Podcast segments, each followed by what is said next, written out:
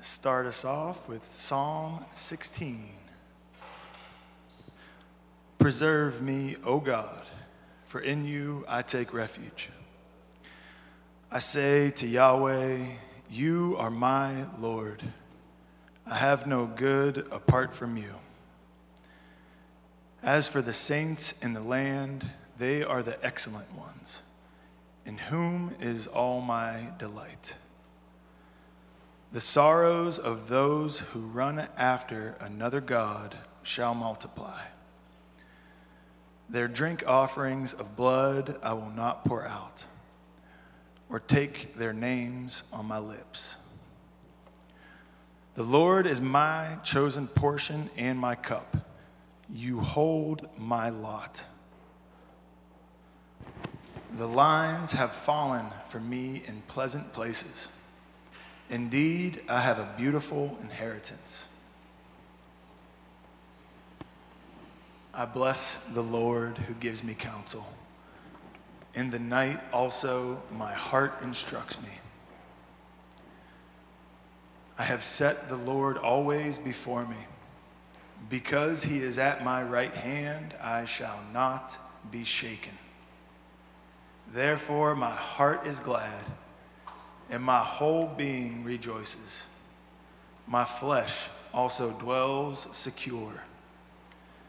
For you will not abandon my soul to Sheol or let your Holy One see corruption. You make known to me the path of life. In your presence there is fullness of joy. At your right hand are pleasures forevermore. The word of the Lord. Good evening, everybody. My name is Ian. For anybody who doesn't know me, um, we're going to continue our study in the book of Exodus tonight. So if you've got a Bible, why don't you open it up to Exodus chapter 4. And if you don't have a Bible, there is one in the pew right in front of you. Um, so we finished up Genesis a couple of weeks ago. Uh, we have begun Exodus, and it has already uh, not proven, it's proven to not disappoint. Hi, baby. My little girl's waving at me. Y'all can just sit tight for a second. Hi, baby girl. I love you. Um, so, Exodus has, has, uh, has not disappointed. It has already shown the, the mixture, the good and the bad, the ups and the downs, the high and the lows of, of humanity, uh, and what we do whenever we're left to our, our own devices. Um, just kind of by way of, of the on ramp getting onto the freeway as we, as we get into chapter four. What Pip covered last week, uh, we saw a couple of, of key elements. Um, we saw some literary design, some of these hyperlinks that are connected all the way through the Bible. There's these, uh, there's these cyclical movements that move through Scripture. There's this return to Eden, there's this redemptive person that rises up in the, in the person of, of Noah and Abraham and Isaac. And there's all these, these significant characters that rise to the surface and seem as if uh, maybe that's the one. Maybe that's the seed of the woman who's going to crush the head of the serpent. And time and time again, uh, human beings fail. Uh, but they are a pointer to the Messiah, they are a pointer to the true serpent crusher who is Jesus Christ himself. And so we began Exodus with uh, the, very, the very last tail end of, of the Israelites flourishing in Egypt. And the, the, the imagery there is, is sort of um, them being depicted as this new humanity. They've moved into Egypt. They survived because Joseph had uh, been chosen by the Lord to, uh, to wisely save up resources so that seven years of famine um, wouldn't wipe everybody out. And the Israelites flourished during that time. Joseph's family came up, his brothers and his father came up, and they multiplied a hundredfold. Uh, the Israelites flourished. They were, they, they were fruitful and they multiplied. This is, this is Edenic, Edenic language. It was the command of the Lord to be fruitful and multiply. So there's this, there's this breath of hope but then Pharaoh comes in, a new Pharaoh. Joseph is, is dead. His whole generation, all of his brothers are dead. And this new Pharaoh comes in as the serpent figure and, and crushes the Israelites and puts them in bondage, puts them in slavery. And you see this, this almost exact repeat of language from the garden scene where sin comes in in chapter 3 and the lord says to adam and eve cursed is the ground and in pain you will eat from the earth. And thorns and thistles it will, it will produce for you. And by the sweat of your brow you will work the field and eat of its fruit. And you will eventually return to dust. You are from dust and you will return to dust. And in exodus very early on uh, the Israelites are in slavery, and it says that they were at hard labor, and that they were at slave labor, and that they were brutally compelled to work. This is sin language, this is curse language, it's slave language. There's this rise of, of hope, there's this rise of opportunity, there's this flourishing, there's this fruitfulness, there's a multiplying, and then Pharaoh comes in and starts this cycle all over again. And what's really neat is there's these women that show up. And they're told to kill, the midwives are told to kill all of the Israel, Israelite boys, the baby boys that are born. Um, and they don't, they don't do it.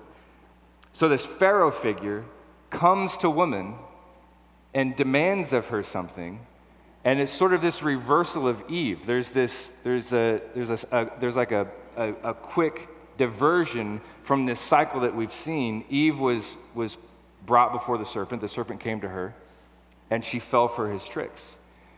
And Pharaoh's men come to the midwives trying to destroy the seed, trying to destroy Israel, and instead the midwives deceive the deceiver, is one way that it's been said. They, they listen to the words of Pharaoh, you know, kill the boys, but they don't do it. They rebel and they save the boys. Um, so this, there's this it's a reversal of Eve, and there's a reversal of death. And then Moses is thrown into the water, but he's put into an ark before he's put in the water. So the salvation imagery of, of Noah on the ark during the flood is then, is then coupled with this image of this baby boy floating in the water after Genesis ended with Joseph being in a coffin. Exodus begins with a very live baby floating down the Nile River in an ark. Uh, he's the symbol of life. But then the humanity takes over again. As Moses was hidden by his mother to spare his life, Moses grows up and kills a guy and then hides him in the dirt.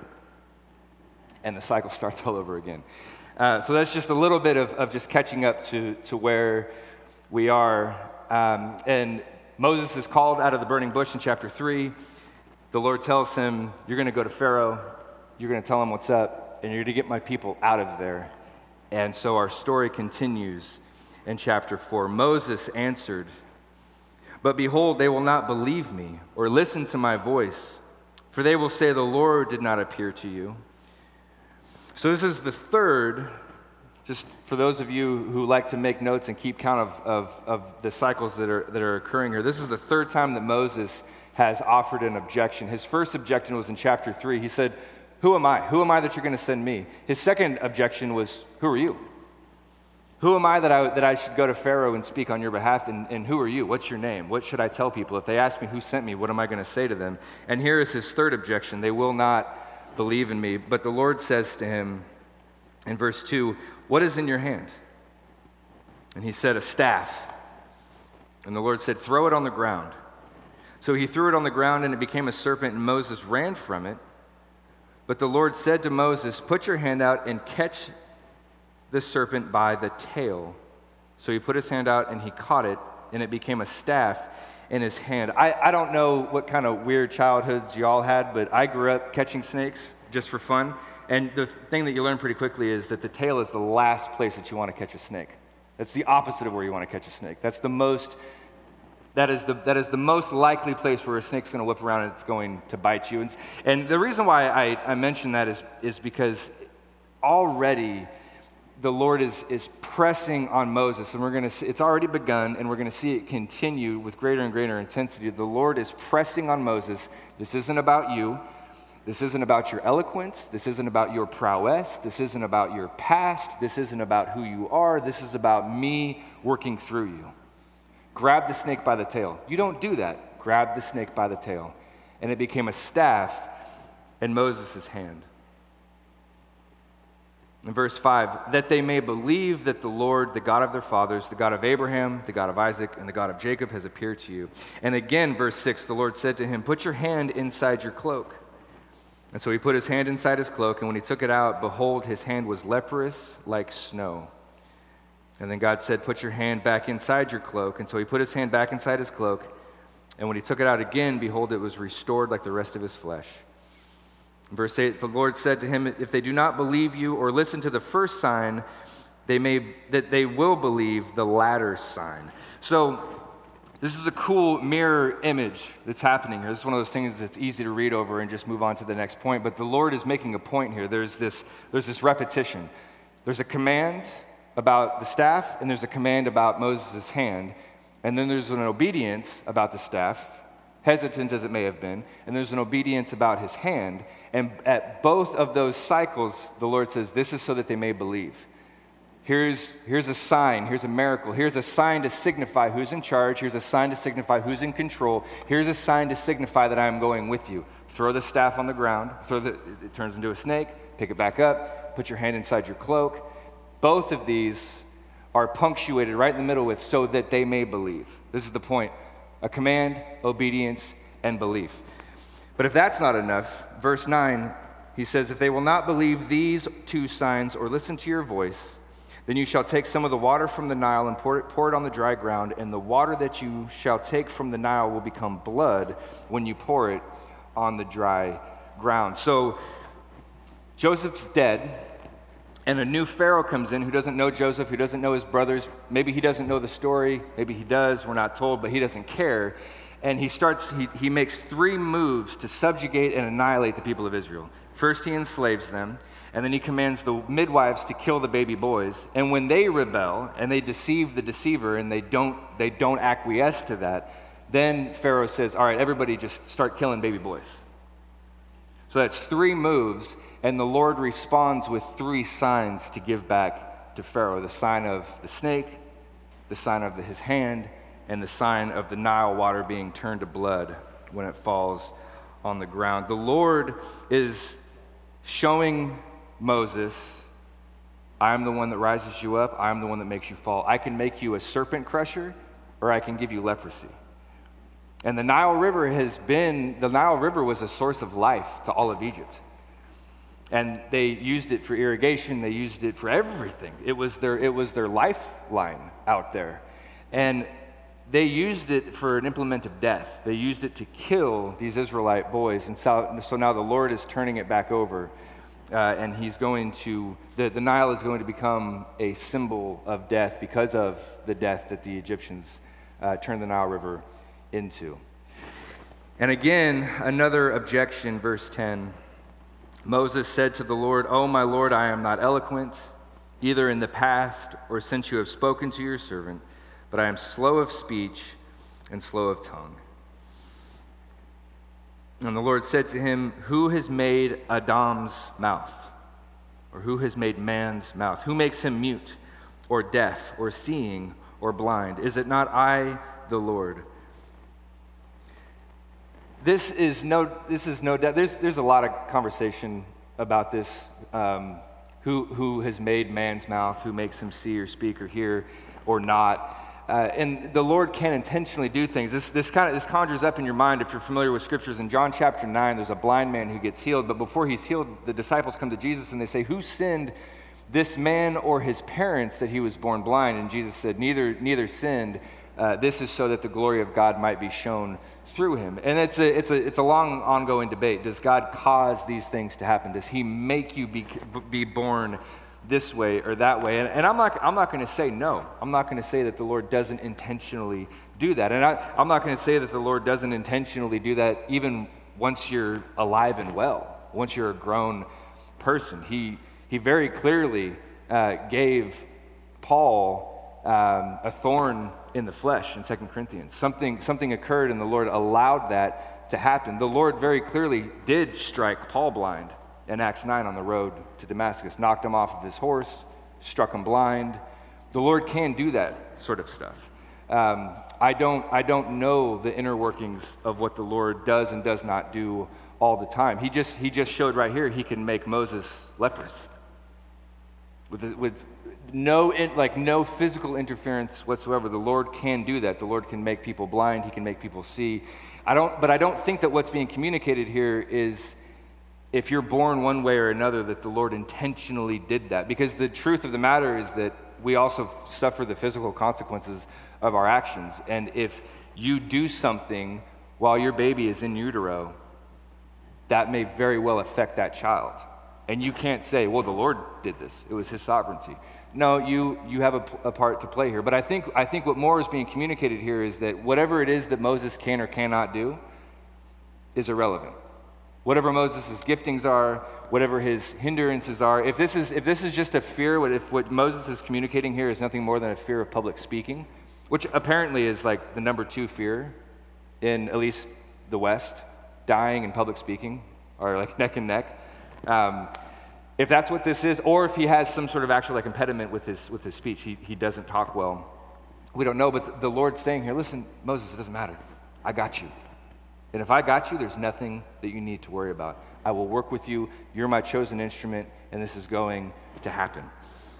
I can do this, and I'm going to do it through you, is what the Lord is saying.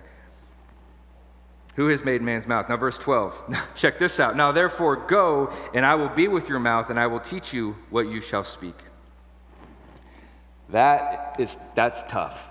Did you notice the order of that? Go, and then I'll teach you. Go, and then I will instruct you. That's tough because we want, we want answers. We want answers now. We want to know where we're going. We want to know how we're going to get there. We want to know every speed bump, Every red light, every curve in the road, every, every blind corner, we want to know before we follow the Lord. I'll follow you so long as I have some assurances, right? And I don't, and this isn't full sale like, especially with evangelism, apologetics. This isn't, this isn't just a wholesale like uh, permission to just go crazy and start saying whatever you want. Like, like the, the word of the word, the, the word tells us to let the word dwell in us richly.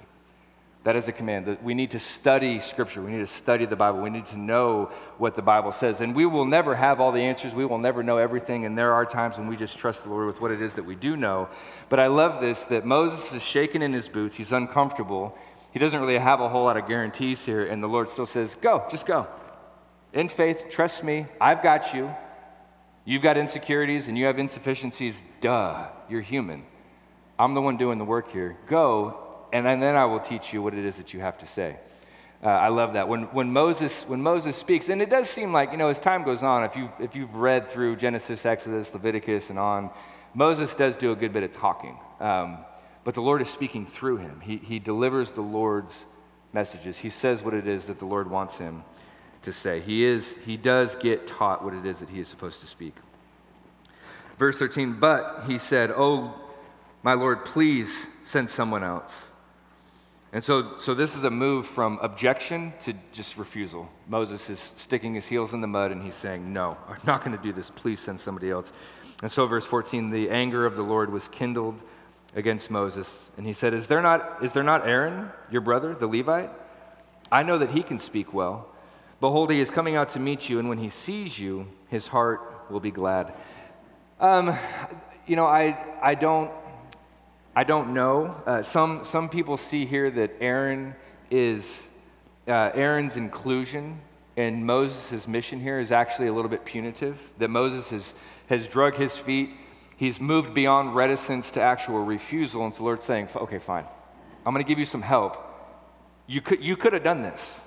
This could have been, this could have been your ministry. This could have been your thing. But now I'm going to give you some help. If you're refusing to trust me, if you're refusing to believe, then okay, fine. Here's your brother Aaron. And we know that Aaron can speak well because in Genesis 32, he's, he's pretty quick thinking on his feet. Right after the, or in Exodus 32, excuse me, right after the Israelites are given the instructions for the temple, the very first thing that they do is they build a golden calf. They melt down gold, they construct a calf, and they start worshiping it. And Moses comes down from the mountain with the commandments in his hand, and he is mad as a kid with a sunburn, and he sees what's happening. He smashes the commandments on the ground, and he says to Aaron, What is it that you've let happen here? And remember what Aaron said? Aaron's like, hey, man, I melted some gold. I threw it into this pot, and the calf just came out. Crazy, right?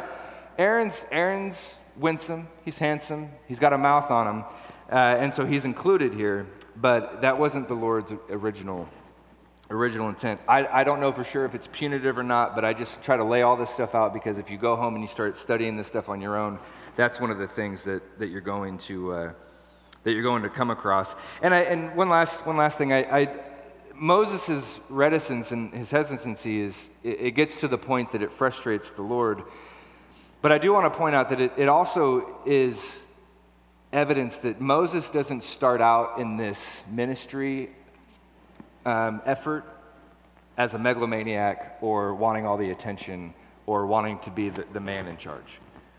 He's, he's not coming into it greedy. He's not coming into it selfish. He's actually trying to push the ministry away. And it, it reminds me of, of, a, of a comment that Spurgeon made to his students in the book Lecture to My Students. Spurgeon said there to the young men going through his class, he said, if, if, he said, if you guys can do anything else besides the ministry, anything else, do it. Go be a plumber. Go be a bicycle mechanic. Go be a fisherman. Go do something else. Go do anything else. If you can do anything else, go do it. Get out of here, leave. But if the ministry has called you, if the Lord is, is calling you to this, then you had better you had better build your life around it. You had better take it very seriously. Uh, this speaks to me because I tried to get out of this and I couldn't. And so I better take this very seriously. Uh, I had better be very careful with what it is that I say in this place. So Aaron is, is on his way. Verse 15 You shall speak to him, and you shall put words in his mouth, and I will be with your mouth and with his mouth, and I will teach you both what to do. And he shall speak for you to the people, and he shall be your mouth, and you shall be as God to him. And take in your hand this staff, which, with which I shall do many signs. Um, this is a bit alarming if, if you're reading through it and all of a sudden the Lord says, I, You will be as God to him. That's, that's striking. That's, I mean, that's a capital G right there. I mean, the Lord, the Lord is, is saying exactly what it sounds like he's saying. But what he, what he means by this is simply that I'm going to speak to you, and you're going to speak to Aaron, and Aaron is going to say exactly what you would have said. So you're going to, in a sense, be the voice of God to him. I'm going to speak directly to you, and you relay the message to Aaron. So you're going to be like the voice of God to him. That's, that's all that he's saying there. So Moses, verse 18, went back to his father in law, Jethro, and he said to him, Please let me go to my brothers in Egypt to see whether they are still alive. And Jethro said to Moses, Go in peace. And the Lord said to Moses and Midian, Go back to Egypt, for all the men who are seeking your life are dead. Does that ring a bell? Matthew chapter 2.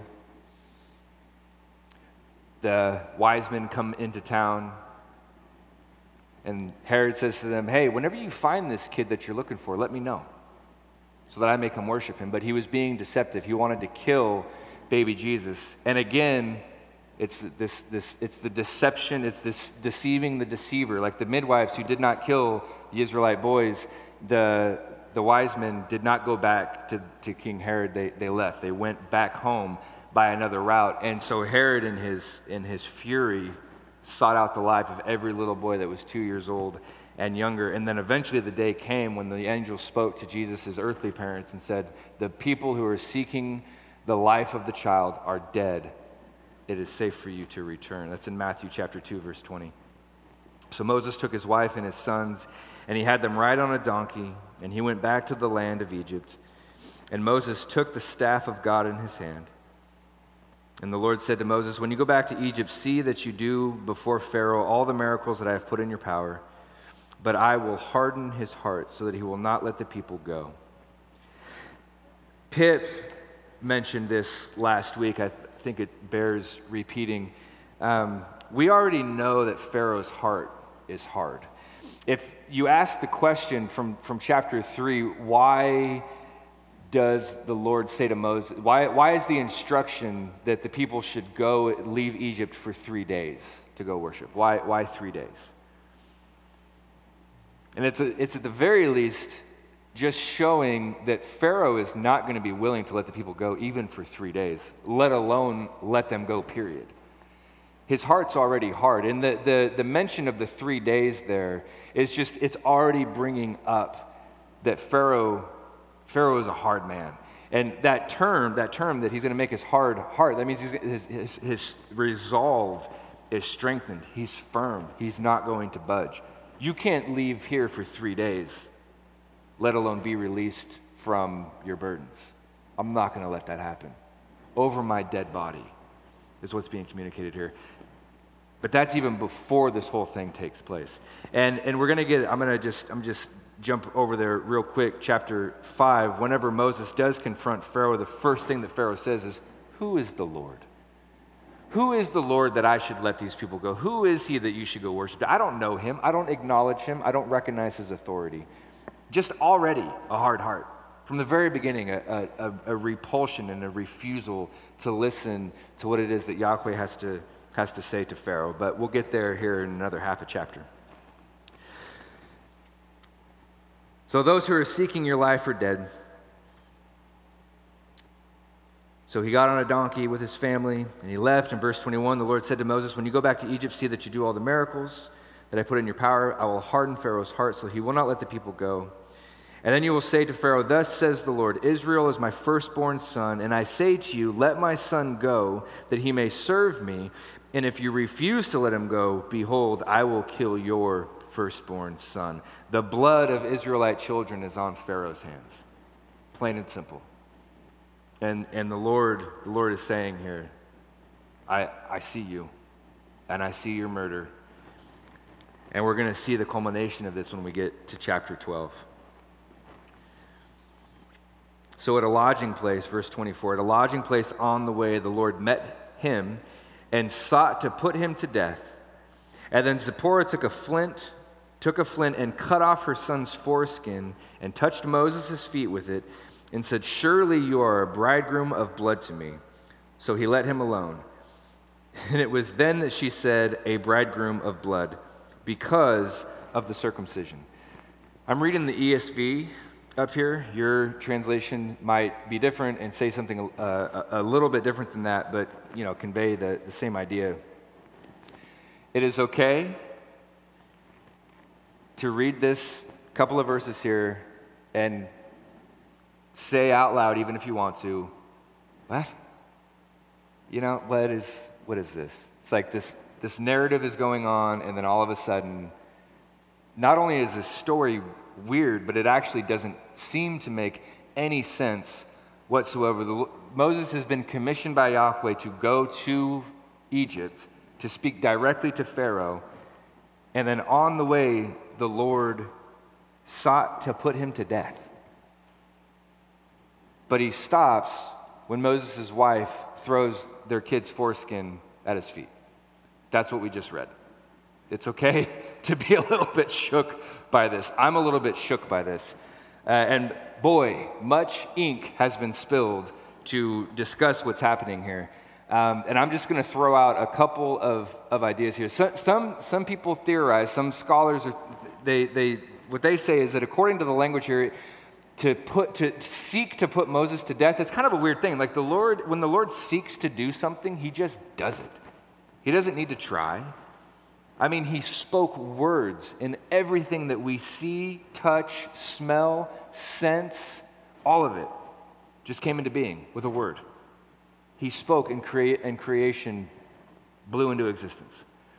So, what does it mean that he sought to put him to death? It, it could mean that Moses became very ill or something else happened to him that threatened his life.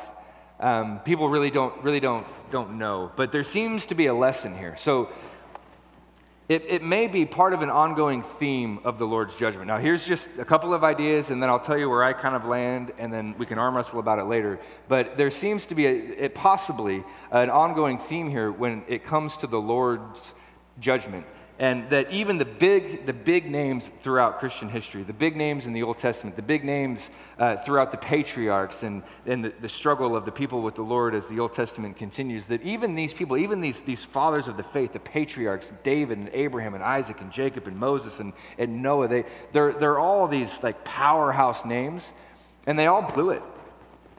They all messed up. What, what, what Josh talked about a couple of weeks back, Sunday mornings back, that it is described that Noah was a righteous man before the eyes of the Lord. What does that mean? The first thing he does after the flood is he gets blacked out drunk and passes out naked in his tent. So, what are we dealing with here? This, what, what, the, what, what is at the core here is this righteousness, is this fidelity to the Lord weak and feeble and, and, and twitchy and impetuous and sinful as human beings are and always will be, what's being communicated about Noah there is this, is this fidelity to the Lord. But he, he, still, he still made mistakes, he still had sin in his life. And that was true for everybody. And there's these threshold moments throughout the Old Testament. There's these moments throughout the, throughout the story, throughout the narrative, where the Lord is moving somebody into a new era in their life, a new responsibility, a new intensity, a new revelation. And before that revelation comes, or before that move is made, there's this threshold moment, there's a, there's a struggle. And, and part of that struggle seems to be the, the Lord challenges his people and even threatens their lives, but a substitute is always put in place. So it's possible that what's being worked out here is that Moses was on the run for 40 years because he killed a guy. And the Pharaoh sought to put Moses to death for killing the guy. This was in chapter 2. And so Moses is in trouble. And Yahweh seeks this moment to confront Moses with this judgment. You killed a man and you buried him in the sand, but the scripture says that don't be deceived, don't be fooled. Your sin will find you out. The Lord is bringing this back to him and challenging him on it and putting him through maybe even a little bit of, of judgment, a little bit of punishment for what he did. But he's covered under, but Moses is covered under the blood. There's, there's, there's a charge here. Moses is guilty. We are all guilty. All have sinned and fallen short of the glory of God. But there's this little Passover that occurs. Moses is spared because he's covered under the blood. And so this may also connect us to a couple of other stories. Uh, Abe, Abraham and, and Sarah, his wife, remember in the book of Genesis, in chapter 21, they send Hagar and Ishmael away basically to die. They send them away into the wilderness. And the, they almost do die. But the Lord, uh, inter- he intercedes. He meets them in the desert and he provides a well for them to drink from. And in the very next story, the Lord tells Abraham to go kill Isaac on a mountain. And there's some, so I'm just giving options here. There's some, there's some that see a connection here. So, so there's blood on Moses' hands. Abraham and Sarah threw Hagar and Ishmael out and left them for dead, essentially. The Lord comes back and visits Moses, and there's this struggle, there's this, there's this attempt on his life. And then the Lord brings Isaac up the promised child. I mean, the child that Abraham and Sarah waited for for 25 years, the one that the Lord said, This will be your heir. The line of your descendants are going to come from this boy. Now take up on the mountain and kill him. But then again, there on the mountaintop, there was a substitute. The Lord provided a ram. And then Jacob, going back to see Esau, decades after he deceived his brother, decades after the mutiny. He's going back to see Esau, and he's all alone, and the Lord wrestles with him. It says that the Lord came and wrestled with him, fought, fought with him all night long. There's this transition period in all of these stories, and there's this moment when the Lord comes down and he meets with his, with his guys, and he, and he fights with them. He challenges them. And in Jacob's case, and they never go away the same. They never go away the same. He touched Jacob's hip, and it's the same word, the same word that the Lord touched Jacob's hip and put it out of socket. And Jacob's, Jacob's quarrel with the Lord gave him a new name, gave him a new hope, gave him a new revelation, but for the rest of his life, he walked with a limp, which I loved that imagery. That's expound on that another time, another place, but I love that. He met face to face with the Lord and wrestled with him, and he was never the same. He never walked away this. He never was the same again in more ways than one. And it's the same word. He touched his hip and put it out of joint. Zipporah takes the foreskin and touches Moses' feet. And it's also the same word in chapter 12 at the first, at the Passover, whenever the angel of death comes and the Lord says, If you make a sacrifice and you take a hyssop branch and you dip it in the blood of the sacrifice and you touch the doorposts of your home, death will pass by you. It's all the same word. Zipporah touched Moses' feet, the Lord touched Jacob's hip, and the Israelites touched the doorposts with the blood. So that's one of the ideas that's happening here. The Lord is coming and he's confronting Moses with his failures and with his frailty, and again saying, You're saved by grace. There is an atonement, there is a substitute. Now carry on. It could also be, this is just, I'll just give one other, one other option here. It may be that Moses is in trouble because he didn't circumcise his son. We're told in Hebrews that Moses was hidden by his parents for three months before they put him in the, in the basket in the river. So Moses himself was likely circumcised, but his son was born outside the camp. And so it's, it's quite possible, it's, I mean, his son was not, was, was not circumcised, and so the Lord comes and circumcision was a big deal. It was, it was commanded in Genesis chapter 17, and then as we're going to see in Exodus chapter 12, you're not allowed to partake of the Passover meal if you're not circumcised. And so the Lord visits Moses with an illness or something, goes for his life, shakes him, I mean, shows him his frailty one way or another, makes him very poignantly aware of his, of his mortality. And it's the circumcision and it's the blood, and the Lord passes over and moves on. I tend to think, Pip and I talked about this quite a bit this week. I tend to think that this is probably about the circumcision. It just seems to make more sense that the boy wasn't circumcised and the Lord was like, that kid's got to get clipped, man. I didn't, I'm sorry, that was, but that kid's got to get circumcised. Uh, so let's get this done. This is a, a, little, a little image of the Passover, a little image of the blood. This is what's going to take place. In the Passover meal, he's not going to be able to take. You are going to be like the guy that makes this take place. Your boy's got to be circumcised. So come on, Moses. This is like following Yahweh 101. You should have done this already. Uh, but either, either way, there is a judgment that comes from Moses, uh, and then there is a substitute a substitute that is available, there is a mercy that is available, there is a grace that is available, and that's what the Passover and the sacrifices are, are all about. So, verse 20, boy, that was, a, that was a long one. Where am I at? Verse 27. So the Lord said to Aaron, Go into the wilderness to meet Moses. And so he went and he met him at the mountain of God and kissed him. And Moses told Aaron all the words of the Lord with which he had sent him to speak, and all the signs that he commanded him to do. And then Moses and Aaron went and gathered together all the elders of the people of Israel. And Aaron spoke all the words that the Lord had spoken to Moses. And he did the signs in the sight of the people, and the people believed. And when they heard that the Lord had visited the people of Israel and that he had seen their affliction, they bowed their heads and they worshiped. I love this because the people believed. In, in chapter 3, the Lord comes to Moses and he says, They'll listen to you.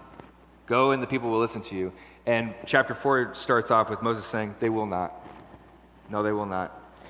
And then chapter 4 ends with, They believed and they worshiped. And that's encouraging to me because I don't, I don't know about you. Uh, I've, uh, I have a lot, of, a lot of friends, if I can call them that anymore, uh, that are not Christians. And they think that I am the, I've said this before, they just, they, they are perplexed at my stupidity for being a Christian. And not just a Christian, but a Christian pastor. I mean, the, the, the time that I saw some of my old high school friends, I thought they knew. They'd been living out of, they've been living out of the country for the last 10 years, and I figured that on Facebook or Instagram or social media, somewhere, they just kind of picked up that I was a believer. We had this big reunion. It was great to see everybody. Uh, you know, these days I'm a barber. These days I'm a parent. These days I'm an arborist. These days I'm teaching, you know, eighth grade science. Everyone's doing that. Like, Ian, what are you, what are you doing these days? And I was like, I kind of chuckled. I was like, I'm a, I'm a Christian pastor. I, I work at a church.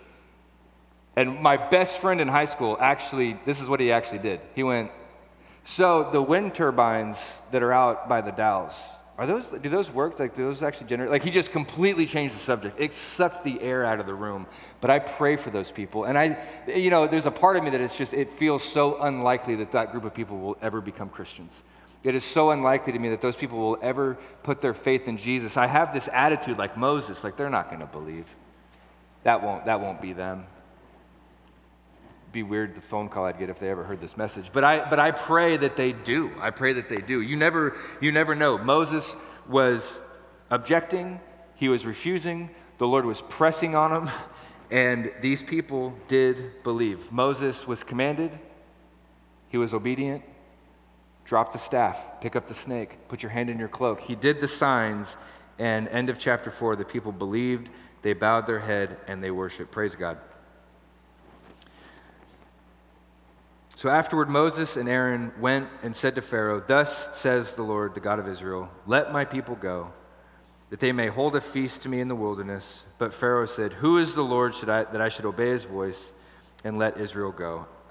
I do not know the Lord, and moreover, I will not let the people go. So this is his, his heart is hard. Who is this? Who is this Lord? Who is Yahweh? I don't recognize him. You know, being Pharaoh, he would have been at the level of deity in the people's mind, and maybe even in his own mind. And he's saying, Look, I don't, I don't recognize this, this, this God that you speak of is not in our pantheon. I don't, I don't recognize his authority. I don't have to listen to him. I don't have to do what you tell me. Who is the Lord that I should listen to him?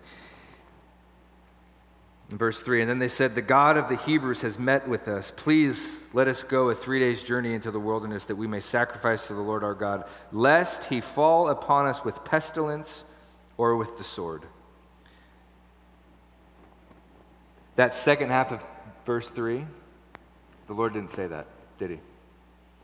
He told him to go, he told him what to say, but this second half here was added, lest he fall on us with pestilence or sword they're adding to what the Lord said. Uh, this, is a, this is kind of a human thing to do. Eve, Eve did the same thing in Genesis 3. The Lord said, Don't eat of, the, of this tree. And when the devil comes and tempts her, she says, We're not allowed to eat of this tree. We're not even allowed to touch it. Not a bad rule of thumb, but the Lord didn't actually say that. And it could be that they're just trying to scare Pharaoh here. Pestilence, sword. If, he's, if he would even do that to us, his own people, He's going to do that to you. It could be that, that they're trying to scare him, or it could just be that after this episode, whatever it is that happened with Moses, where his life was, was come after, uh, that they're just, they're just sort of shook. But either way, they say to him something that the Lord that the Lord did not say to them, but it doesn't make Pharaoh budge at all. And this, I think, just speaks to, to Pharaoh's hubris. I mean, here's a, here's a threat let us go, or the Lord may kill us. That's what, that's what Moses is saying. And dead slaves would be no good to Pharaoh. But he doesn't budge. He doesn't budge at all. It doesn't, it doesn't, make, him, uh, it doesn't make him second guess or rethink his position here. Verse 4 The king of Egypt said to them, Moses and Aaron, why do you take the people away from their work? Get back to your burdens. And Pharaoh said, Behold, the people of the land are now many and you make them rest from their burdens? In the same day, Pharaoh commanded the taskmasters of the people and the foremen You shall no longer give the people straw to make bricks as in the past. Let them go and gather straw for themselves, but the number of bricks that they made in the past you shall impose on them. You shall by no means reduce it, for they are idle. Therefore, they cried out. They, therefore, they cried, Let us go and offer sacrifice to our God. So let heavier work be laid on them and on the men that they may labor at it and pay no regard to lying words. So the taskmasters were Egyptian slave drivers, and the foremen were actually Hebrew foremen that were, that were in charge of, of keeping an eye on the workers.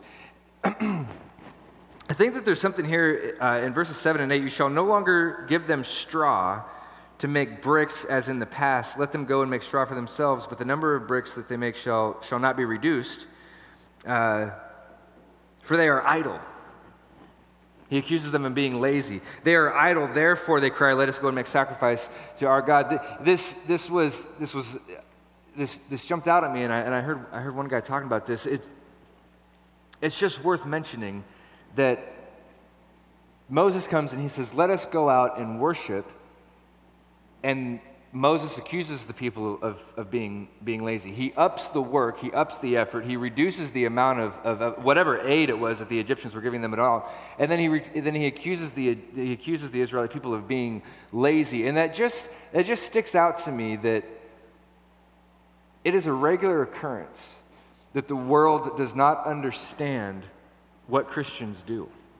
The world does not understand what we practice and that they'll actually use our practice as Christians and accuse us of being something that we're not. They, the, the world whom we love, I'm not trying to like pit us against them. I'm just, this is, this is part of walking with the Lord. What we believe about sex and about marriage and about gender and about idolatry and about sin, it doesn't make any sense to the world. I, that, that same group of people, that same, that same group of people that when I told him I was a Christian pastor, just completely deviated, completely changed the subject, did not want to talk about it. I remember one time, it was, it was again, it was my best friend. Uh, some years back, I was, I was dating a girl, and this, you know, this guy, this friend of mine, he's, he's been in and out of Portland since 2000. And, nine. So, you know, we've just been kind of like hit and miss with each other. And he came to visit one time, and I was dating a girl, and he, without even blinking, he's like, he's like, he was just like gnawing on a burger or something, just like non, you know, the way that the world does. He's like, so how's the sex? And I was like, well, we, we we're not, we're not sleeping together. We don't, we're not, we're not doing that. That we would wait till we get married. And my buddy goes, huh? Seems kind of dumb. Like he, like he just doesn't get it. The world just doesn't get it. And I just want to I just want to encourage you in that. I, I know that it's I know that it can be it can be difficult walking with the Lord and that the world can accuse us of being homophobic and transphobic and all of these different things when we're just like, no, we just believe what the Bible says about sex and about gender and one man and one woman and and drugs and alcohol and you know, even like I mean, my goodness, I mean I'll admit, Romans 13 is hard for me because it tells you to obey the powers of, the, the, tells you to obey the rulers of the land. If I could rip it out of the Bible, I would. I can't. I have to bow the knee. That's a, that's a tough one. But even there, it's like, it, that's challenged. We're called all sorts of names. We're accused of being all sorts of things. Moses comes in and says, Let us go worship. And, Moses, and the Pharaoh says, No, no, no, no. What it is is you're lazy. That's what it is. This is a scheme because you're trying to devise a plan to get out of the labor that I have for you. So, you know what? I'm going to turn the labor up. Oldest trick in the book. Oldest trick in the book. This is, we're not, we're not alone here, friends. The, the struggle is real. I know it. And Moses knows it. Following the Lord is the way to go every day. So give them their burdens. So Pharaoh commanded the taskmasters and the people in the foreman, You shall no longer give the people straw. Verse 10 So the taskmasters and the foreman of the people went out and said to the people, Thus says Pharaoh, I will not give you straw. Go and get straw yourselves wherever you can find it, but your work will not be reduced in the least. So the people were scattered throughout all the land of Egypt to gather stubble for, the, for straw. And the taskmasters were urgent, saying, Complete your work and your daily task each day as when there was straw, and the foreman of the people of Israel and Pharaoh's taskmasters had set over them and were beaten and were asked, Why have you not done all of the tasks of making bricks today and yesterday as you did in the past? And then the foreman of the people of Israel came and they cried to Pharaoh, Why do you treat your servants like this? Easy to understand, easy mistake to make but a mistake nonetheless. It says that they cried out to Pharaoh. It's an understandable response, but it's mistaken. They cried to Pharaoh. Um,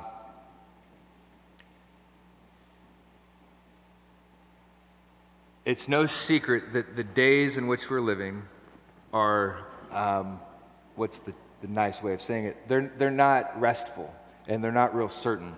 There are multiple wars going around the world um, the United States is, is pretty heavily divided, and there's all sorts of crime, a rise in crime, a rise in drug use. I mean, I've, I've lived in this city my entire life, and I've, and I've never seen this is I've never seen this before, and, people feel all sorts of different ways about it, and they yell at the politicians, and they yell at the presidents, and they yell at they yell at SCOTUS, and they yell, everybody's crying out to people. And, and I think that there's a certain amount of that that's fine. We're, we're allowed to speak with our vote and we're allowed to speak with our dollar. All, all of that's okay, but, but Pharaoh is not ultimately who it is that we cry out to.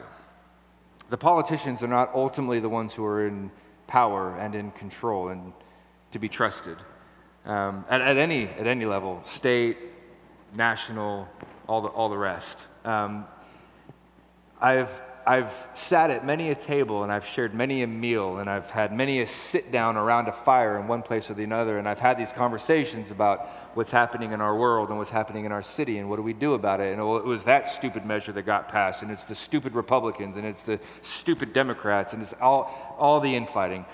Friends, as Christians, may, I, can we, may we be peacemakers. And I'm not saying that we don't get involved. I'm not saying that we just sit back on our hands and just let the world do what it's going to do. There is plenty of involvement that we can, that we, that we can, get, uh, that we can, that we can get done. There's plenty of volunteer work that we can get done. There's plenty of people that I know are working with kids and the elderly and the sick and with prisoners, and they're doing all sorts of good stuff that's like real boots on the ground stuff that's good. There's people who get into politics. I'm, I'm for that. I am pro that. But, but in, in the midst of all that, let's not forget that Pharaoh is not ultimately the one that we cry out to. We cry out to the Lord.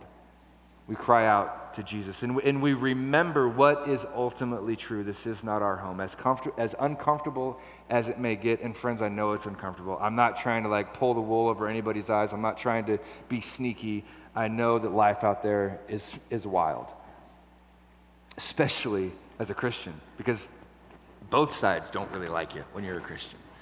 Um, we cry out to the Lord. Can I just encourage us, encourage us to remember to, to cry out to Jesus? There's, there's 6 a.m. prayer here every day for 30 days uh, on some months. And then the months that it's not 30 days of prayer, there's a Tuesday, there's a Wednesday, there's a Saturday. There's going to be a men's Bible study starting on Thursdays. There's lots of opportunity. There's women's Bible study in the morning on Mondays. There's all sorts of stuff that we can come together as, as, as Christians, as brothers, as sisters, as believers in Yahweh, as trusters in Him. And the world is going crazy around us to cry out to Him. I mean, go to your task. Whatever it is that's specifically in the realm where the Lord is leading you to, to work and to function and to be a cog in a machine and to be a, a light and to be salt, do that. Do it as unto the Lord. Whatever you do, do it as unto the Lord. But crying out to Pharaoh ultimately is, is, is he, Pharaoh, the government, the politicians, they're not our rock. They're not our refuge. Yahweh, Yahweh is. Um, and along with that, what, pause for a minute. What's happening here? This is awfully dramatic. Just take a step back and be like, what, what's ha- the Lord? Again, this is the Lord who could, ju- who could just speak creation into existence. Why are we doing this game? Why are we doing this back and forth with Pharaoh? It's not a game, but it's like, why are we doing this? Why are we doing this? Why is Moses being called to do this? Why are the people in this mess? What's, what's happening here? I, I think, that, I think that we have a hint. Um, the people come out of Egypt. And if you know the story, you know that it takes a long time for Egypt to come out of the people. Look at how bad this is. Their labor is increased. It's slave labor. They're being whipped, they're being beaten. And remember, not too long from now, they're going to be wandering around in the wilderness. In chapter 16, in chapter 17, in the book of Numbers, it's recorded over and over again. The book of Numbers 11 and Numbers chapter 12, that the people cried out, Oh, if we could just be back in Egypt. Oh, remember the leeks and the garlic and the onions and the fish that we ate without cost. It's like they're remembering their days of slavery through, they're, they're, they're looking back at them through rose colored glasses. Like, look at how bad this is. What's happening here? I think that the Lord is beating the Egypt out of them. I think that he's beating, I think that he's showing them that he is what they need. They're crying out to Pharaoh for goodness sakes. You know, there's, there's, this, there's this verse, Deuteronomy, you don't have to turn there, I'll just read this to you. Deuteronomy 32, verse 35 says, Vengeance is mine and recompense for the time when their foot shall slip, for the day of their calamity is at hand and their doom comes swiftly. For the Lord will vindicate his people and have compassion on his servants when he sees that their power is gone, and that there is none remaining, bond or free. And then he will say, Where are your gods? The rock in which you took refuge, who ate the fat of their sacrifices and drank the wine of their drink offerings. Let them rise up and help you. Let them be your protection. What this is saying in Deuteronomy 32 is the Lord will have compassion on his servants when, they, when, when he sees that, that their power is gone, when they, when they have no other rock, when they see that they have no other refuge. Pharaoh is not your refuge. The government is not your rock. Somebody's texting me, sorry. whenever they realize that they have no more power, Israel became quite fruitful in Egypt.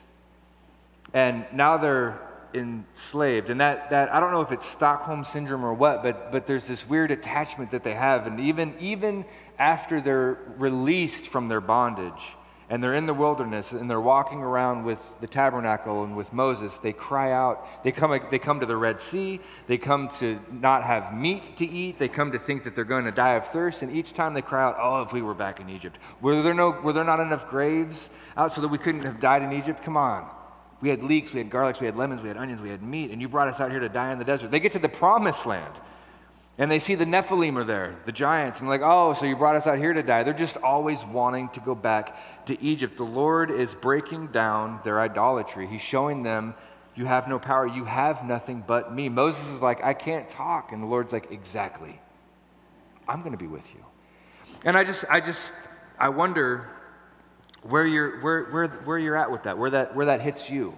Because that hits me right between the eyes, those of you who know my story being 23, 24 years old, arrogant and proud, a tradesman, making money and paying like $100 in rent every month. With my plane ticket to Ireland and my girlfriend under my arm, and my dreams and my plans and my hubris and my agenda, my refuge, my rock, my certainty, my goals. Me, me, me, me, me, me, me. And in the period of three months, I wound up in a hospital bed, broke, single, no trip to Ireland. The plane took off without me, and I was spitting blood into a bucket. I went from 180 pounds to 135 pounds in three weeks. The Lord showed me I had no power. The Lord showed me that I had these idols my youth, my health, my money, my prowess. And the Lord broke every one of them down. And friends, can I tell you that it was the most horrifying, awful thing I've ever gone through in my life? And I am so thankful for it. Because what I realized on the end of that, really kind of like going halfway through it, but I was a real slow learn, was that I have no one but Yahweh. I have nothing but Him. And the same is true for all of us. So I think the Lord is pressing on the people. He's, he's squeezing the Egypt out of them, He's squeezing the hubris out of them. Never mind the leeks and the garlics and the onions. You have me. Never mind the fact that you can't speak well, Moses, or that you're too afraid to do so, or whatever it is, you have me. Friends, that's all we have. That's it. We have the Lord, but that's all we need. And He's more than we need. He's everything. He is everything to us. He's everything. And so maybe, you know, what, what, what David wrote in Psalms 51 after his, his sin with Bathsheba, he, he wrote to the Lord, May the bones that you have broken rejoice. I love that. I love that. Because when the Lord breaks your bones, He's not being cruel. He's showing you that you're going the wrong direction, and what you need is me. And I love you so much, I will stop you in your tracks. I will do it. And praise God when He does. It's a severe mercy. It's wonderful. It's beautiful. So, in all of this mayhem and all, all of this chaos, I think that the Lord is, is, is making the people realize that all that they need and all that they have, and who is making Himself very available to them, is the Lord God Himself. You are idle, you are idle. Make bricks, make bricks. They cried out to Pharaoh, and, and Pharaoh said, No straw will be given to you. Make bricks, and behold, your servants are beaten, but the fault is in your own people. Verse 17, but he said, You are idle, you are idle. Why is it that you say, Let us go and sacrifice to the Lord? Go now and work. No straw will be given you, but you still must deliver the same number of bricks. The foreman of the people of Israel saw that they were in trouble when he said that you will by no means reduce the number of bricks for your daily task each day. And they met Moses and Aaron, who were waiting for them as they came out from Pharaoh, and they said to them, The Lord look on you and judge you, because you have made a stink in the sight of Pharaoh and his servants, and you have put a sword in their hands to kill us. And then Moses turned to the Lord and said, O Lord, why have you done evil to this people? Why did you ever send me? For since I came to Pharaoh to speak in your name, he has done evil to this people, and you have not delivered your people at all. Um, there is just so much right there, man. I, I really, this, this, is where the, this is where the pastor in me really just wants to bleed out. Because I, I get this. I, I, have, I have felt this. I have experienced this. And what I mean by this is it, it can seem like, and maybe you've experienced that when the Lord interferes in your business, does it, has it ever felt to you like his intervention makes your circumstances worse? That, that may not compute in your brain because the church has so often taught the opposite that he wants your best life now and as soon as you believe in jesus you're going to have more money and you're going to have better health and you're going to have that girlfriend or that boyfriend or that whatever. All of this prosperity gospel stuff. But how often in scripture do we see when the lord gets involved he goes into surgery and he gets to the root and he cuts deep into the heart and god bless it it is painful when he does that you know it's interesting if you take the if you take the time to slowly read through through acts saul who would later be the apostle paul in chapter 9 of acts is coming into damascus like a celebrity he's got an entourage He's got VIP parking. He's got valet parking. Everybody's with him. He's got, he's got letters of authority from the high priest to arrest and carry away and imprison Christians. He's the man. He's unstoppable. People, his reputation precedes him. And the Lord humbles him on the road. And within like a matter of a couple weeks, he goes into Damascus. I mean, he went into, he was going to Damascus with authority and with power to subjugate and imprison people. And he gets to Damascus blind, pretty well beat up, theologically scrambled, and he stays in the house of a man whom he would have arrested. He doesn't eat or drink for three days. His whole world gets shook up. And then within a couple of weeks after that, he becomes a Christian. Everybody starts to hate him. His, his peers consider him a traitor. The Christians are too scared of him to really know what to do with him. And he's let out through a window so that the mob doesn't kill him and he sneaks away. He ends up in Jerusalem. Again, his peers don't trust him, and the Christians are too afraid to know what to do with him. Did his life get better or worse when he met Jesus? And the answer is yes. His life got better, and it, and it got worse at the same time. His, his world, I mean, everything that he talks about in the book of Philippians, his prestige, his resume, his power, his prowess, his education, all of it means nothing. He came in contact with the risen Christ. He knows that he's going to heaven. He gets saved, and so he becomes an enemy of the people. He comes towards Damascus as a celebrity, and he leaves as an outlaw. Why? Because he met Jesus and fell in love with him. And Jesus says to his disciples on the night of his betrayal, Know this, that the world will hate you because they hated me. If the world hated me, they will, they will also hate you. Remember the word that I said to you, a servant is not greater than his master. Moses is right in the hot spot right now. The Lord has commissioned him for a task, and he goes, and it seems as if, if you were there at the, at the message this morning, what is true versus what feels true or seems to be true. What feels true and what seems to be true is what the Israelites are saying. You have made us stink. You have put power in the hands of the Egyptians to kill us. You have made things worse than, than you, when we, we've made things worse since you got here. We wish, Moses, that you and Aaron would just shut up and leave us alone. That's what seems true. That's what feels true. But what is, what is actually true? The Lord is getting them out of Egypt. He's getting them out of slavery. The same is true for us. The Lord is taking us home. He's bringing us, He's welcoming us into His heaven. Chapter 6. I've been up here for an hour. Sorry, y'all. This is just good stuff. So, anyhow, chapter 6, we'll try to get through this a little bit more, more quickly. The Lord said to Moses, Now you will see what I will do to Pharaoh for with a strong hand he will send them out, and with a strong hand he will drive them out of his land. Notice that word in verse 1 now. Does the Lord get the, the Israelites out of Egypt immediately or even quickly? No, he doesn't. It's, it's, a, it's a battle. Ten, ten plagues of working on Pharaoh's stubbornness. And there's a, there's a whole lot there that we'll consider when we get there. But it is a process, it's going to happen. You noticed in the Gospels how many times Jesus says, near the end of his, the end, near the end of his ministry, the hour has come, this is, this is done, this is, Father, now that you have glorified me, but he hadn't gone to the cross yet. What's he saying? He's, he's speaking as if something in the future has already been done. Because when the Lord sets out to do something, it's absolutely going to happen. The Lord says now, because it's absolutely what he sets forward to, whenever he sets forward a plan, when he makes a promise, it is absolutely going to come to be. But it just hasn't happened yet. So God spoke, verse 2 God spoke to Moses, said to him, I am the Lord. I appeared to Abraham and to Isaac and to Jacob as God Almighty. But by my name, the Lord, I did not make myself known to them. Okay, so I'm going to spend a little bit of time on this, and the rest of the chapter we'll kind of get through it, because I know I've been here for a while.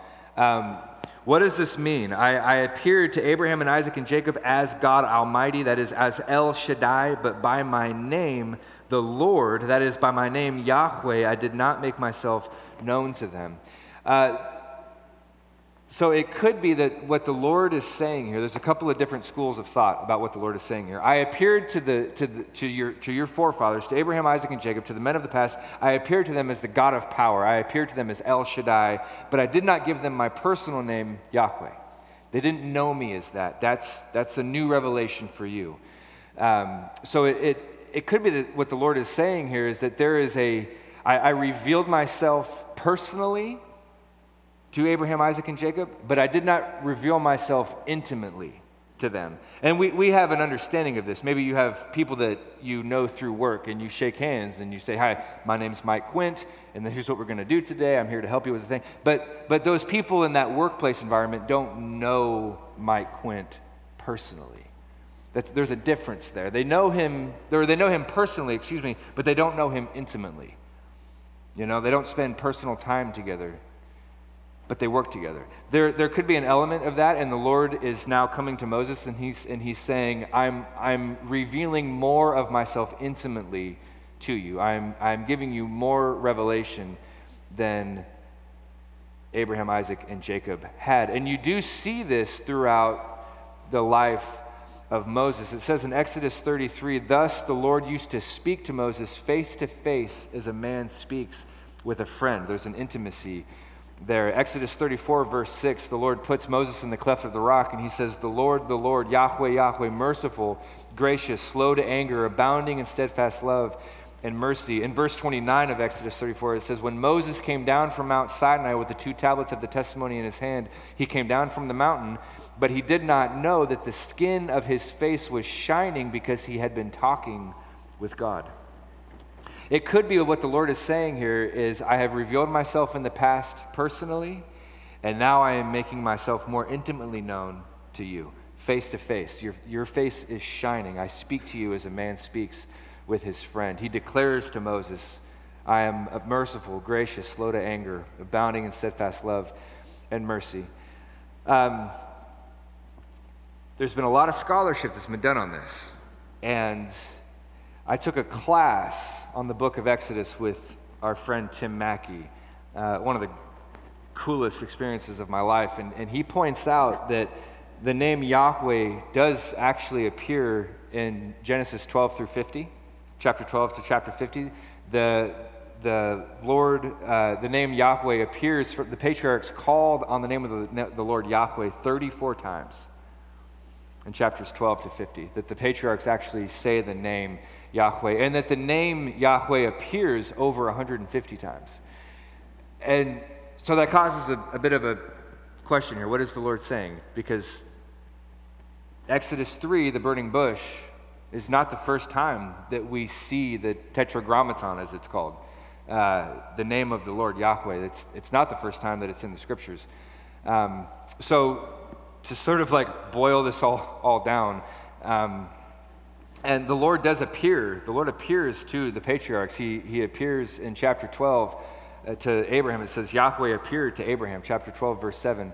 Uh, Genesis, Genesis 18, 1, Yahweh appeared to Abraham by the oaks of Mamre. So some of the scholarship that's being, that's being uh, thrown out here is, yeah, the Lord may be revealing himself at a more intimate level to Moses. And I, am not, ex- I don't, I'm not convinced that these two of these are, are exclusive. That I don't think, I think that it can be both uh, the Lord is ex- exposing or revealing himself to Moses more intimately, uh, but the name has also been, has been revealed before. The name has been known. Um, and so, some of the scholarship from a, a, a, scholar named Francis Andersen, who is a Hebrew linguist, he, he puts forward that what's being spoken here in the original Hebrew language is not so much an assertion as much as it is a rhetorical question.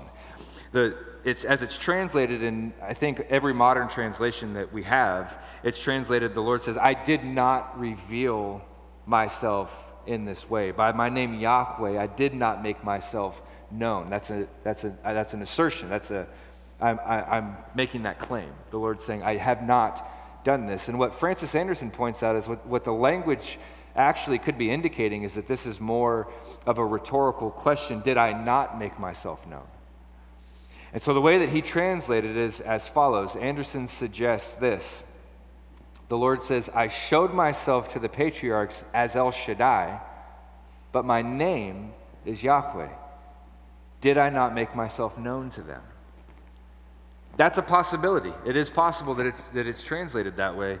Um, I kind of actually, I kind of lean that way myself. I mean, it's no secret. It's, it's, it's hard, some, it's really hard sometimes to translate Hebrew into English. It's, a, it's not an easy task. Uh, there's never at any point that any like real doctrine or, or, or, or hard points of theology are ever called into question, but there's moments like this throughout the narrative. that it's like it, that does seem like it could be a rhetorical question. I revealed myself as the God of power, El Shaddai, but my name is Yahweh. Did I not make myself known? That, that kind of clears it up. So that's, that's kind of the way that I lean. Um, so that's just, I mean, you, I mean, I would love to hear, to hear more about that. If, if you guys know or if, or if you study this in the future, I'd love to hear uh, any of your thoughts. Um, but this is a statement about what Yahweh has done, not a statement about what he has not done. Uh, and just to throw in your margins, if, you're, if you like this kind of stuff, that, that name El Shaddai shows up in the Old Testament a uh, total of 48 times. So, verse, verse 4 I also established my covenant with them to give them the land of Canaan and the land in which they lived as sojourners. Moreover, moreover I have heard the groaning of the people of Israel, whom the, Egyptian, the Egyptians have, has, have held as slaves, and I have remembered my covenant. Say therefore to the people of Israel, I am the Lord, and I will bring you out from under the burdens of the Egyptians, and I will deliver you from slavery to them, and I will redeem you with an outstretched arm, and I will and with great acts of judgment, and I will take you to be my people, and I will be your God, and you shall know that I am the Lord your God, who has brought you out from under the burden of the Egyptians. I will bring you into the land that I swore to give to Abraham and to Isaac and to Jacob, and I will give it to you for a possession. I am the Lord. Did you guys catch what was repeated there over and over and over again? I will, I will, I will, I will, and I will. Um, there's just some, some thoughts here. The, the Lord says, past tense, I have established my covenant. He says, present tense, I have heard you. And future tense, I will bring you out, I will take you, I will redeem you, I will bring you. I will do this, the Lord says. This reminds me of, of the very beginning in Acts chapter 12. The Lord says to Abraham, I will do this. I will do this. Leave your, leave your kindred, leave your father's land. I will make you a great nation. I will make your name great. And it's coming right off of the Tower of Babel, where men and women were going to make their own name great. They were going to build a tower for their own name's sake so that their name would last forever. And the Lord scattered them. And then he comes to one man and he says, All of your resources, all of your, all of your kindred, all of your uh, peers, all of your help, your entire community, leave. Go out on your own to a land that I will show you, and I will make your name great. And that theme is continued here. I, I kind of had some ideas about, about each one of these I will statements, but we're, we're really running low on time. So I'm going to move on with those. Um, by the way, I don't know if I've said this before, all of the notes, and I can say this for, for Josh as well, and I might be able to speak for Pip, all of the notes that, that we write, they're available. So if, if you want any of these, I would be happy to print these off and give them to you. In fact, I actually probably just should do that. Um, let me know, and I'll, I'll print off as many copies as, as I need to. So I will, the Lord says, I will do this to you. I will take you. You will be my people. No longer shall you have refuge anyplace else. Don't cry out to Pharaoh. Don't cry out to the government. I am your God. You are my people. You're safe. You're okay. You can't talk, Moses? That's okay. I'm with you. I am the Lord. I will take you. You will be mine. Praise the Lord. What else do we have besides a slow atrophy and decay and death if we don't have the Lord? But he says, You are mine. I will take you and I will give you a possession. Peter says that that possession, that inheritance, is undefiled, imperishable, and unfading, kept in heaven, waiting for you. Praise God. So the Lord told Moses, verse 10, Go and tell Pharaoh, the king of Egypt, to let the people of Israel go out of the land. But Moses said to the Lord, Behold, the people of Israel have not listened to me. How then will Pharaoh listen to me? For I am a man of uncircumcised lips. Again, he is hyper focusing on his own inability. But the Lord spoke to Moses and Aaron and gave them a charge about the people of Israel and about Pharaoh, king of Egypt, to bring the people out of Israel and out of the land of Egypt. Verse 14, we get to end on a high note. We have another. Uh, we have another genealogy here, so buckle up. These are the heads of their fathers, houses of the sons of Reuben, the firstborn of Israel Hanoch, Palu, Hezron, Carmi. These are the clans of Reuben, the sons of Simeon Jemuel, Jamin, Ohad, Jachin, Zohar, and Shaul. The son of the Canaanite women. These are the, these are the clans of Simeon.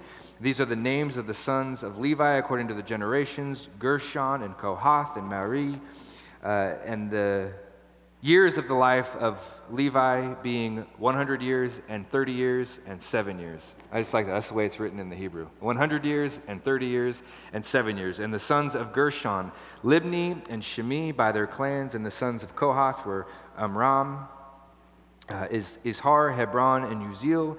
The years of the life of Kohath were 100 years and 30 years and three years. And the sons of Merai were, Ma- were Mahli and Mushi. These are the clans of the Levites according to their generations.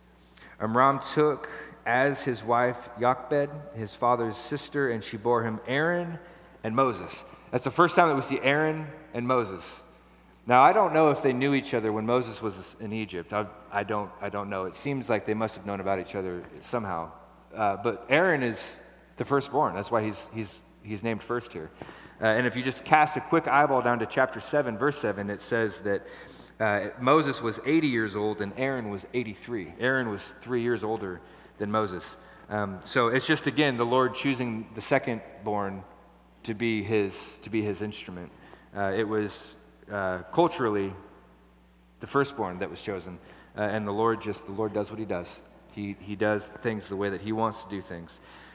So she bore him Aaron and Moses. The years of the life of Amram were 100 years and 30 years and seven years. And the sons of Izhar, Korah, and Nepheg, and Zichri, and the sons of the sons of Uzziel, and uh, Mikshel, and Elzaphan, and Sithri.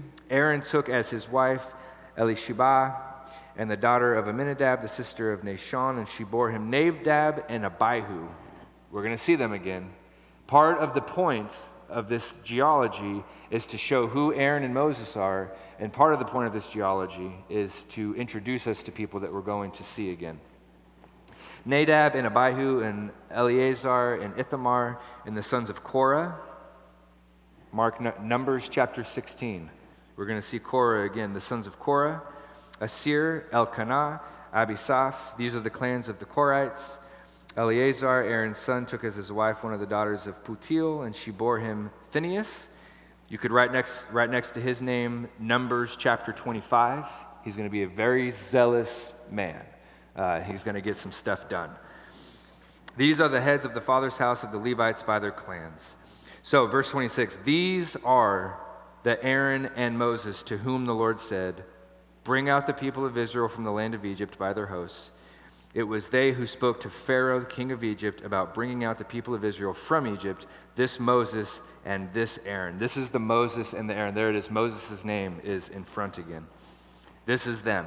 In the history of our people, this is the Moses and the Aaron that got this done, that the Lord used to get this done. So on the day when the Lord spoke to Moses in the land of Egypt, the Lord said to Moses, I am the Lord. Tell Pharaoh, king of Egypt, all that I say to you. But Moses said to the Lord, Behold, I am of uncircumcised lips. How will Pharaoh listen to me?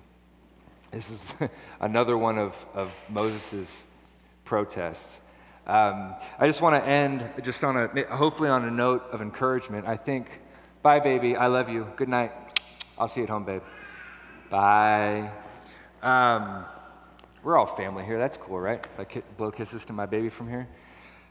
One of the, I, I want to end. I want to end with this. This, this just struck me as I was praying over this text uh, just just before um, we started this evening. Actually, when you when you read through the Old Testament and you read through the lives of individual people, old and new, really, um, what you see a lot of is is slow is slow learning. Um, the, the growth that the Lord brings in our lives is oftentimes very, very slow.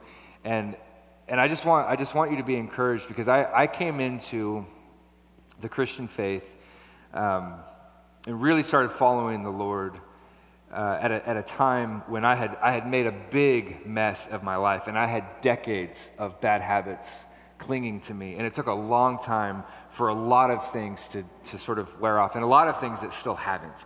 And, and I came into a certain type of theology uh, when I really started getting serious about the Lord and I really started studying theology and really started getting involved in church and listening to different teachers and theologians and doctrines, um, where I, I came into a, a, kind of theology where actually it just produced a ton of fear in me because there's these guys that would write and they would speak things. Like in Colossians chapter 1 it says that the Lord gave his life for you essentially that he did this to make you holy and blameless and above reproach. And there's this there's this theology or this school of thought where guys would bang on the pulpit and they would say see if you're saved then you need to be holy you must be blameless. And if you're not holy and you're not blameless, then you're not saved. And if you're not holy and you're not blameless, and you really better be shaking in your boots and you really better get your stuff straight and keep a stiff under lip and stop doing all those bad habits, otherwise, you're going to hell. And it, and it really freaked me out because I had all these habits and hangups and doubts and fears that were still clinging to me.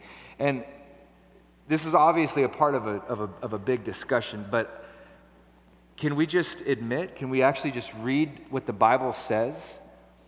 And say that what, what Luther cried out, his, his great exclamation was simul justus et peccator, which meant in Latin that I am simultaneously a sinner and a saint. First John teaches that if we say we have no sin, we're deceiving ourselves. And if we confess our sins, he is faithful and just to forgive our sins. And Jesus said that anyone who comes to me, I will never cast out. And if they are in my hand, no one will snatch them out of my hand. And if they are in the Father's hand, no one will snatch them out of my Father's hand we see in the book of Acts the leaders of the church, Peter, dealing with a racism problem.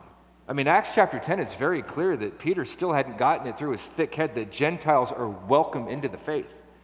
And he's the leader of the church at this point. The only point that I'm trying to say is that our sanctification is slow. And maybe there's somebody in this room that is struggling and hung up on something. And here we are, just, just finished chapter 6, and Moses is still saying, But Lord, I can't talk, I can't speak. Lord, this, Lord, that, doubts, fears, lack of trust, lack of faith. Friends, in John's gospel, Jesus washes Peter's feet and says to him, You are clean. You don't need me to wash your body. You're clean. I'm just going to wash your feet. There's this daily confession that Jesus is teaching. And then Peter turned around and cut off Malchus's ear. Just like a couple hours later. Friends, we are a mixed bag.